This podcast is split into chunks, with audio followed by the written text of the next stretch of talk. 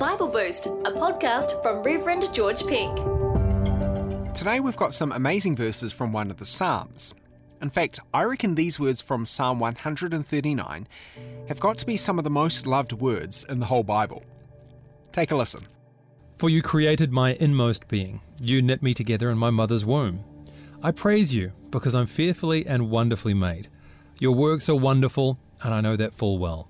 My frame was not hidden from you when I was made in the secret place, when I was woven together in the depths of the earth. Your eyes saw my unformed body. All the days ordained for me were written in your book before one of them came to be. That's Psalm 139, verses 13 to 16. This is a psalm written by David, and I love what he says about being made by God. He says, I praise you because I am fearfully and wonderfully made. I'm guessing you know the name Bill Gates. He is one of the most famous people in the world, and he's had a big impact on our society. That's because he co founded Microsoft. His products have been hugely successful. But there is something he regrets from the process of making Windows computers.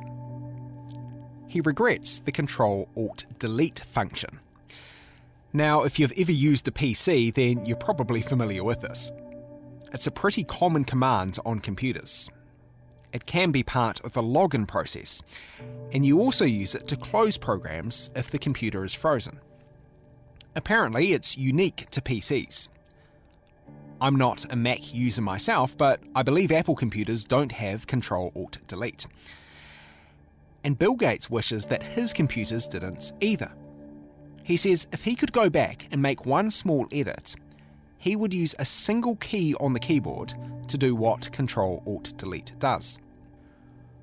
Holding down Control and Alt while pressing Delete at the same time is a bit confusing for first time users, and you need two hands to make it happen.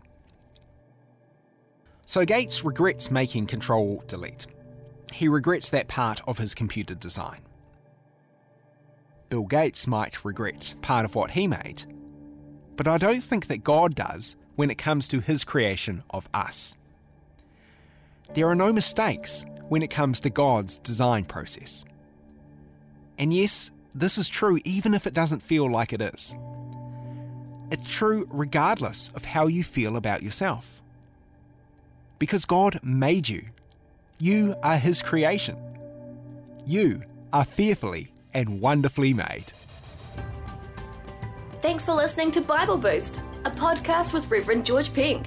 For a new episode every weekday, subscribe in any podcast platform.